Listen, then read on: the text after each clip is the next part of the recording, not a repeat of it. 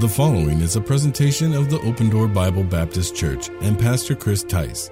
For more audio and video content, please check us out on the web at www.opendoornj.org. to me, and it doesn't always make sense to you. Sometimes it's counterculture, often it is. It's counter to what our desires are, it's opposite what our flesh desires to do, but it's what God says we should do. And when we do that, it takes faith. But remember that faith pleases God. It's what pleases God.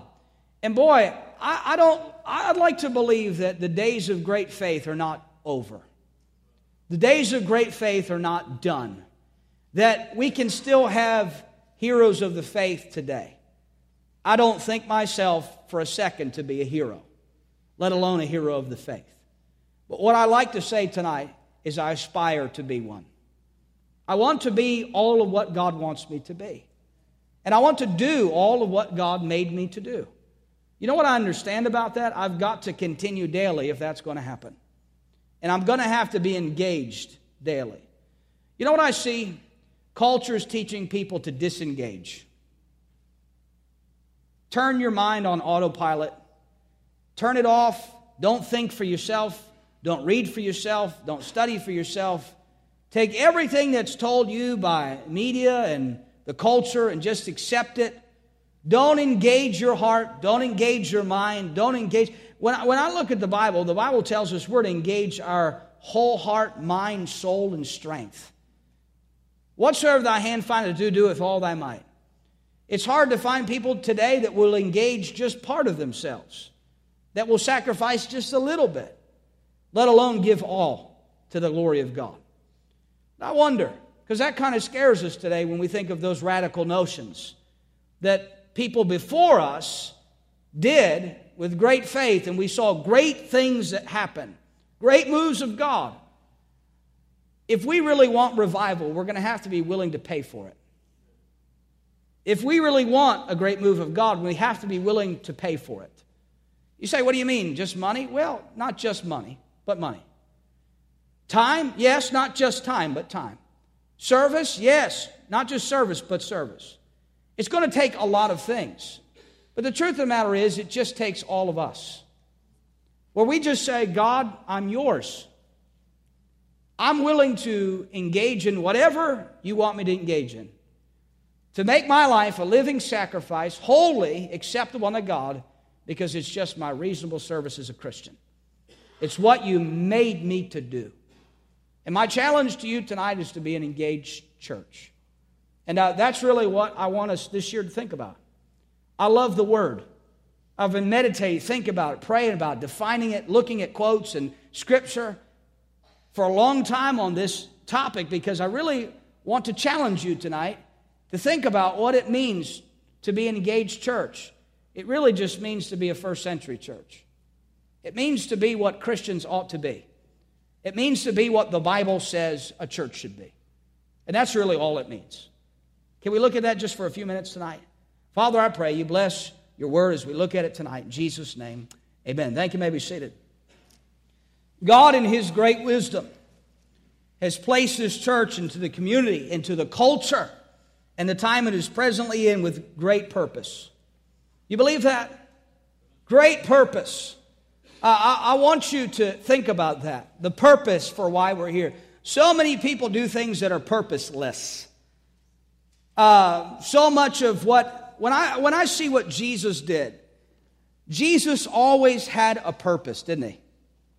Do you ever see, you with me tonight? Just give me your attention just for a few minutes. It's okay.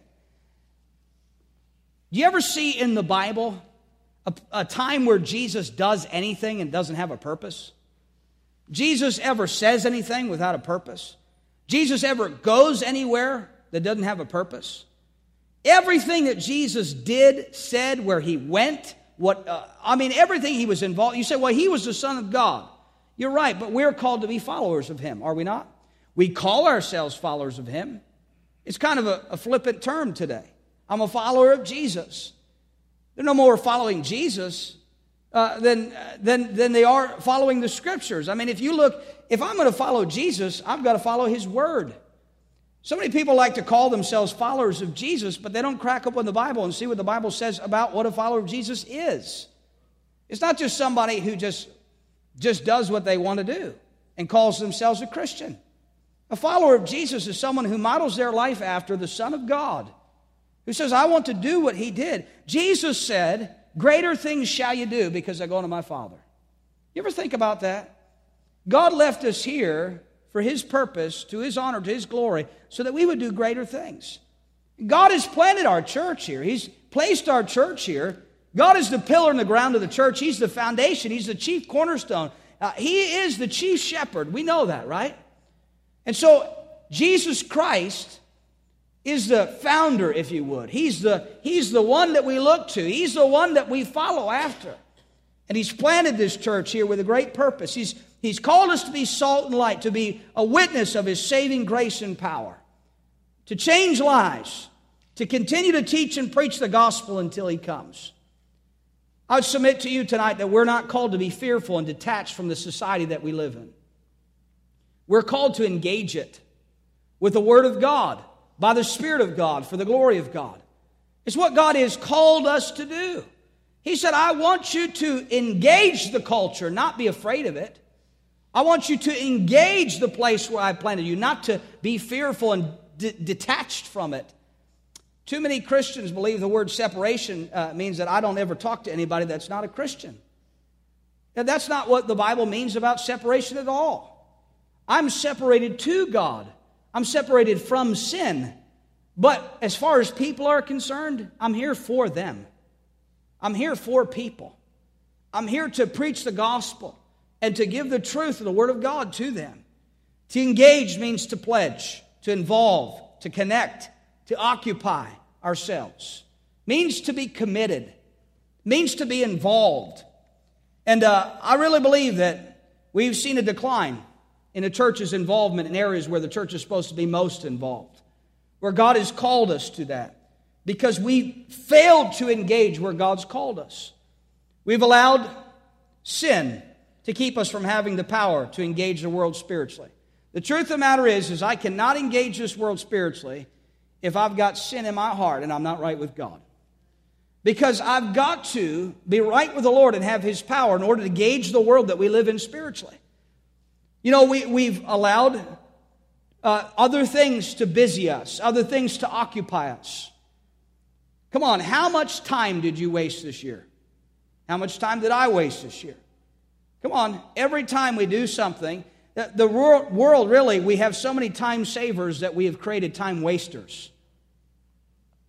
It's easier to do things now, so we have more time, so we have more time to waste, and so therefore we engage ourselves in things that waste time instead of doing what the Bible says, redeeming the time because the days are evil.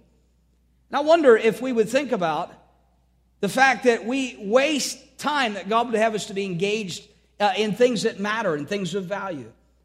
I don't ever want to come to the end of my life and say, I wish I would have done more, but I think I probably will. Because I really come to the end, uh, as my wife and I prayed tonight before we came out.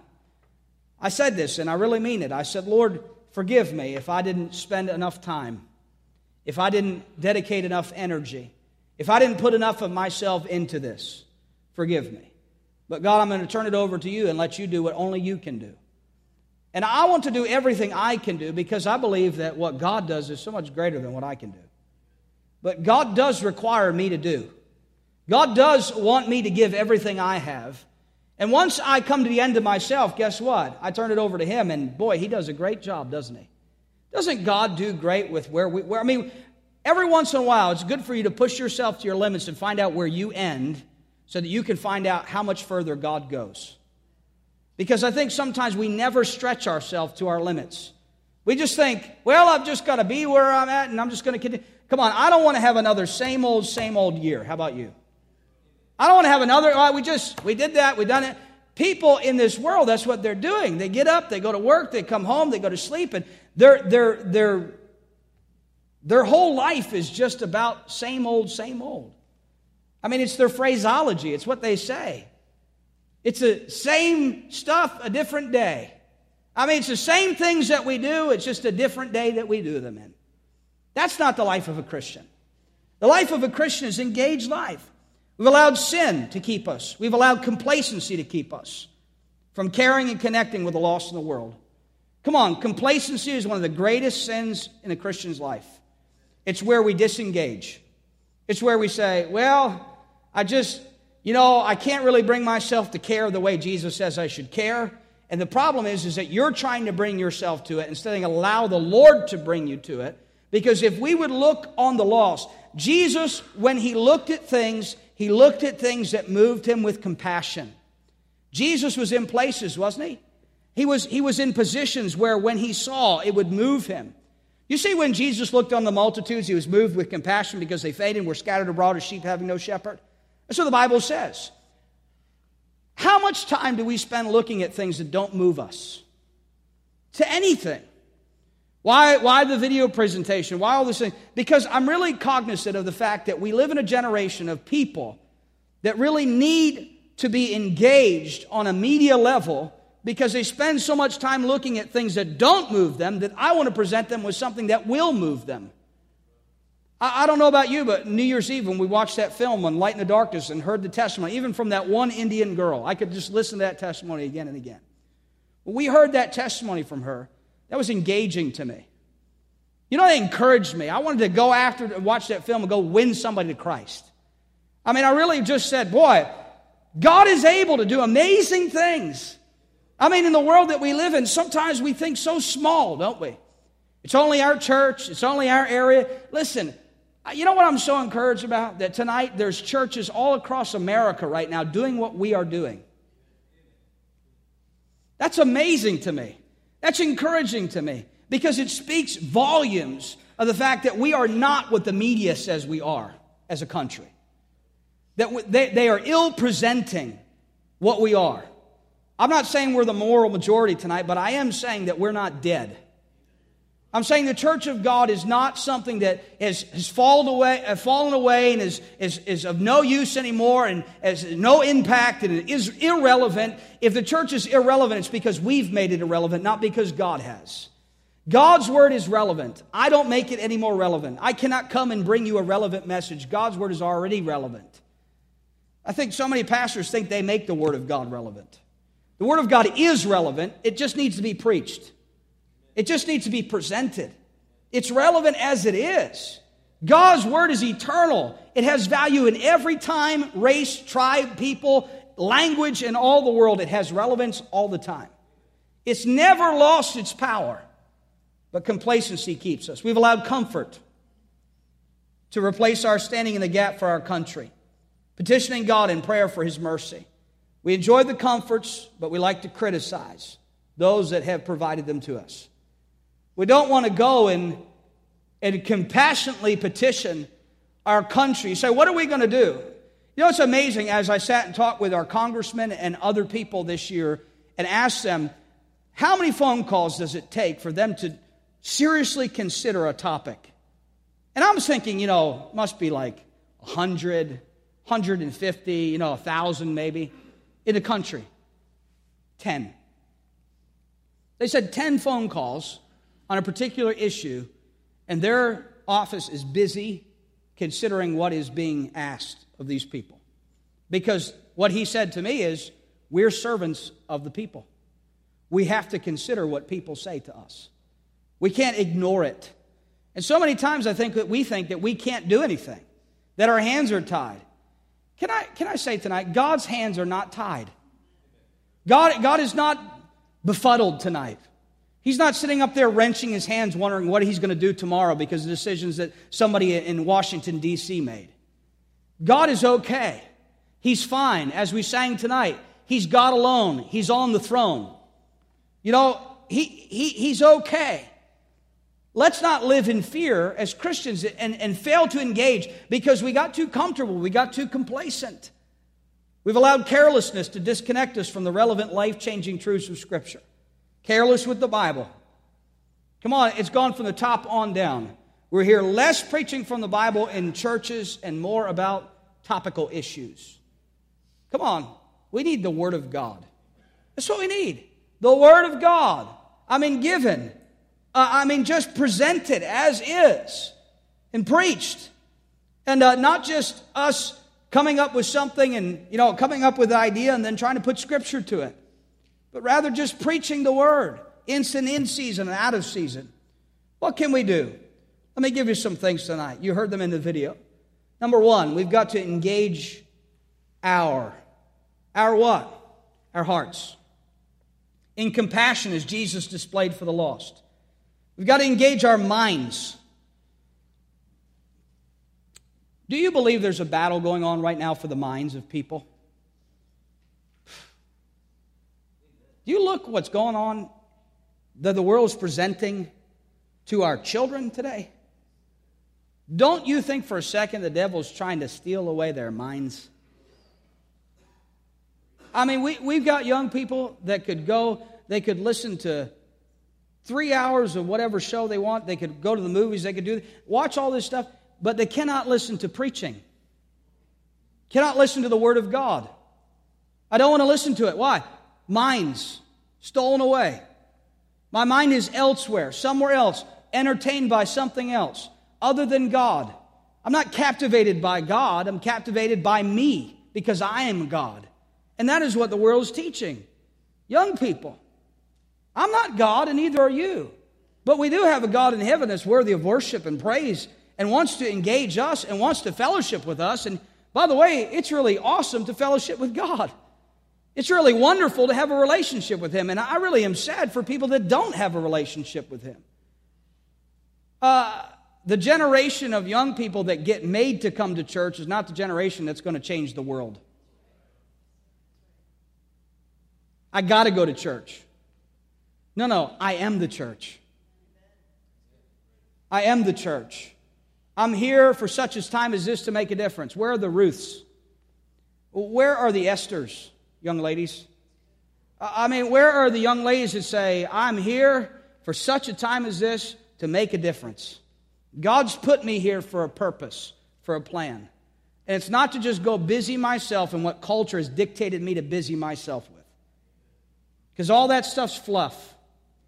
All those stars, they won't remember them in 10 years all the posters and things you're listing, they won't remember them in 10 years. All the friends, they won't be friends in 10 years.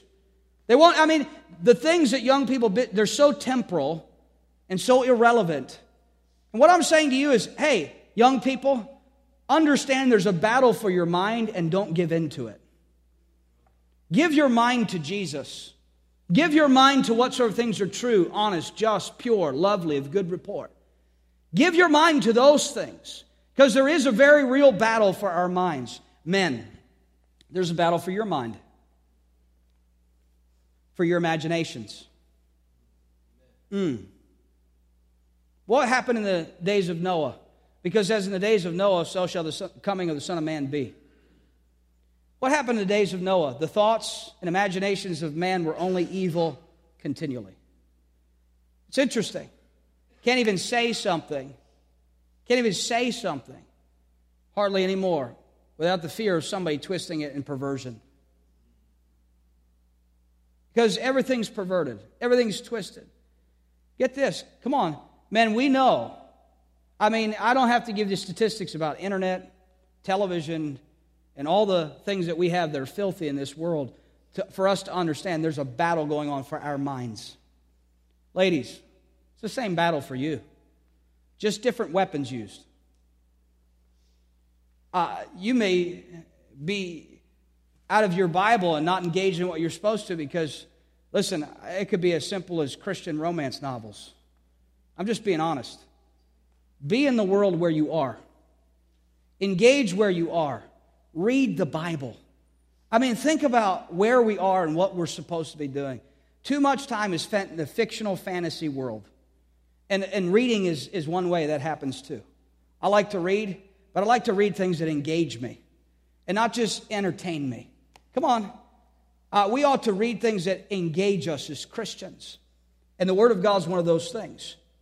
Engage our hearts, engage our minds, bringing into captivity every thought to the obedience of Christ, and also engaging our minds in creative and compelling ways to get people to Jesus. I think of that man borne of four those men found a compelling and creative way to get their friend to Jesus because their minds were engaged. They weren't like, well, guess we can't bring our friend to church today because it looks like it's cold outside. Guess, guess we can't uh, be involved in, uh, in, in, in, in, getting our friend to Jesus because uh, the situation, circumstances are too adverse. I don't think the weather would have hindered them. I, I don't think the times would have, I don't think anything would have hindered them because when I see them getting to the house, what do they do? I mean, not only do we think about how they got him in the house, but we think about that they carried him all the way there. Up the mountain, through the hills, down the valley, to the home. They came a long way bearing the man. They got him to Jesus, though, didn't they? They accomplished the task. I wonder if we were so creative and compelling about getting people to Jesus, if more people would come to Christ. Because we just need to get them there, don't we? But we've got to be creative and, and we've got to engage our minds to do that. Christians shouldn't be ignorant and foolish. Christians shouldn't be unwise. Christians shouldn't be stupid. That's not what God's called us to do. We're supposed to be wise. Engage your minds, engage your body, laboring, being spent. Give your body a living sacrifice, holy, acceptable to God, which is your reasonable service. Engage your resources, using everything we have been given for the Lord's will to bring honor and glory to Him. Look at Acts chapter 2. Did they engage their resources? And sold their possessions and goods and parted them to all men, and every man had need. And they all believed and were together and had all things common. Why did daily God add to the church? Because daily the church was doing what they were supposed to do. They were engaged. Well, that's, you know, that's early Bible times. We can't see things like that anymore. Fooey on that. I don't believe uh, that God is hindered dispensationally in power. That God just says, well, I can't work, I can't do anymore because it's not time for me to do that. God can do anything but fail. God can do anything. Oh, that's just, you know, that's just pie in the sky stuff. Well, maybe that's just faith, and we're too, too busy living our Christian life full of sight. Well, I haven't seen it before, I've never done it before, I've never experienced it before, therefore my God cannot do it. I don't serve a God like that. I hope you don't either. Engage our, engage in. We must engage in outreach. We must engage in giving. We must engage in family. We must engage in government. We must engage in marriage. We must engage in world missions. There's some things we've got to engage in. And I believe if we've engaged our hearts, minds, souls, body, strength, resources, if we've done that, we're going to engage in these things. Because this is what God's called us to engage in. It's what God's called us to do. We've got to engage in these things. And then lastly tonight, We've got to engage for. For what? Well, number one, for the next generation. We've got to leave behind a vibrant, involved people should the Lord tarry his return. If God comes back before we accomplish all of these things, will I be upset? Absolutely not. Even so, come quickly, Lord Jesus. You with me on that one? I want God to come soon. I mean, I'm looking to his return. How about you? But I kind of feel like Paul in a little bit. I'm in a strait betwixt two, having desired to depart, but also to be here. Because I want to be here to fulfill all what God wants me to do. You know, I believe that there's more people to be saved. I believe there's more lives to be changed. I believe there's more to be done. Come on, you with me? Much more to be done. We've got to engage for the next generation should the Lord tarry. We must engage for the hope of our country. When did Christians stop believing that we were the hope of the country instead of politicians being the hope of our country? A politician is never the hope of our country. Christians are the hope of our country. They've always been the hope of our country.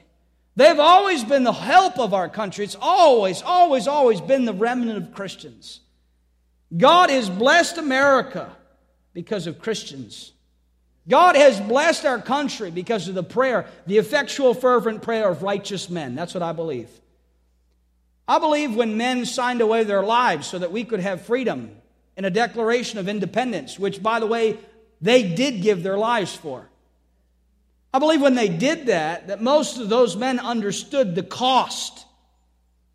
They considered it, but they valued freedom to worship God, freedom to have a country under God of greater value than their lives. You know what that tells me? We have something worth fighting for. We have something worth living for. We have something worth dying for. I wonder how many Americans today would die for the same price and cost. It's a challenge. But I'm not challenging you to die for it tonight. I'm just challenging you to live for it. I mean, live as the hope of America. You say, well, we don't really matter. Maybe that's the problem because we think we don't. Maybe that's why we don't show up. Maybe that's why we don't engage when we do show up because we think we don't really matter. Do you think this meeting matters tonight? I do. I think it matters. I'm glad the meeting that I was in when a missionary preached the gospel that he thought it mattered and other people thought it mattered to have the service. I'm glad for that. Changed my life. I'm glad that people still think it matters. You know, you know what I'm encouraged by tonight? That at the time of night it is on Sunday evening when the weather is adverse, that you think it matters enough to be here. Because I think it matters. I'd much rather do this than this.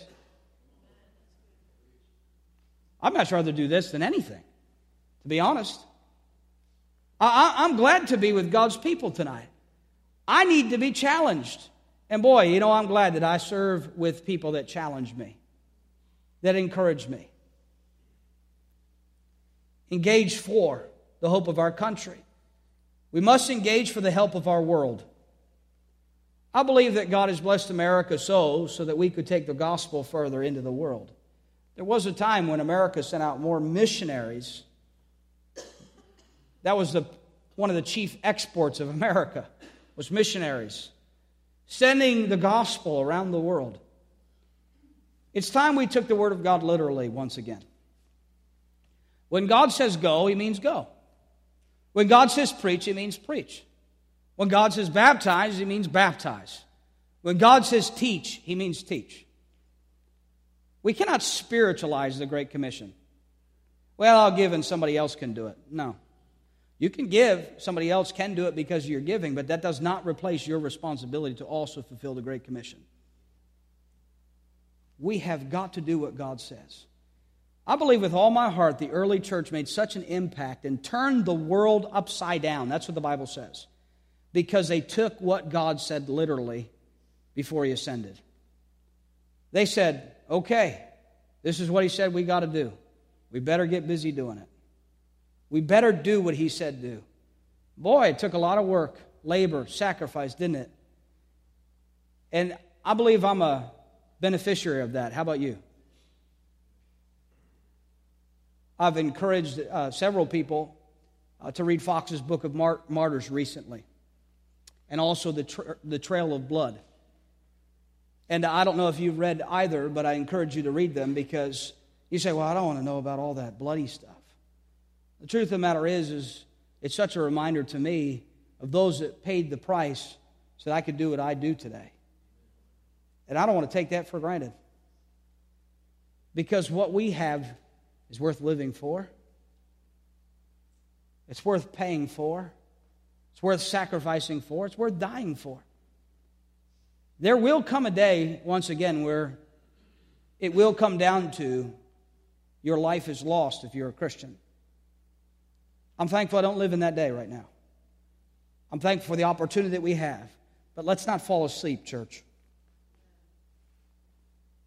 Let's not fall asleep. Because we've been asleep long enough. It's been a couple decades. It's time to wake up. It's time to engage. And maybe God's using government to wake the church up. Maybe, maybe God's using the time to wake. Maybe God is squeezing us financially to wake us up. I don't know what He's going to do, but I'm thankful for the wake up call. How about you? Because I think it's time we wake up. We've slept long enough. The next generation, we've got to engage for the hope of our country, the help of our world, the help of our world. I don't know if you think about that responsibility. And then lastly, tonight, for the glory of the Lord, for the glory of God. I love history. I said that this morning.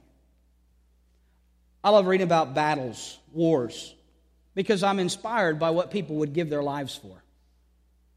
You know how many soldiers charged into fields of battle knowing they were going to give their lives, shouting for the glory of something? For the glory of the empire, for the glory of Rome, for the glory of, for the glory of, has been shouted many of times as soldiers have charged down in the field to give their lives. Can I, can I say tonight, we have no better battle cry than for the glory of the Lord? For the glory of God. I wonder how many of us would just give our lives tonight for the glory of God? God, I want you to get the glory from my life. God, get the glory. I want you to have the glory. I don't need the glory. Come on. I, I don't need the praise. I want you to get the glory from my life. I wonder how many of us would, if you would, charge onto the field tonight. It's a battle cry. But I'm saying this to you because I don't know if you're thinking about this. We are in a battle. The songwriter said it well it's a battlefield, brother, not a recreation room. It's a fight, not a game. Run if you want to, run if you will, but I came here to stay. You know, I wonder how many of us think this is a battle. The Bible tells us that again and again and again and again. We're in a battle. We've lingered too long at the camp. That's why there's so much fighting amongst Christendom today. Too much time at the camp. This camp, that camp, over here at this camp. Soldiers don't fight in foxholes. When they understand they're in a battle, they engage together for the glory of God. I wonder tonight if we just think maybe we're the reason why we've had so many battles amongst Christians. You know, Christians are just sitting at home right now battling on the internet with each other over stupid things, really stupid things.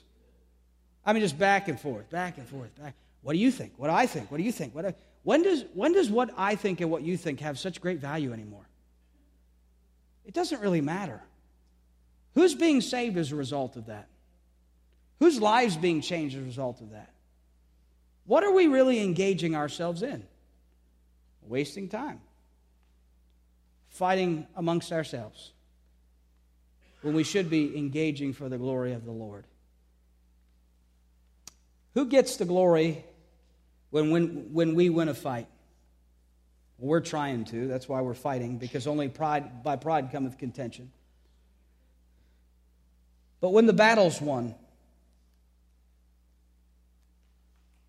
when the battle's over, we shall wear a crown.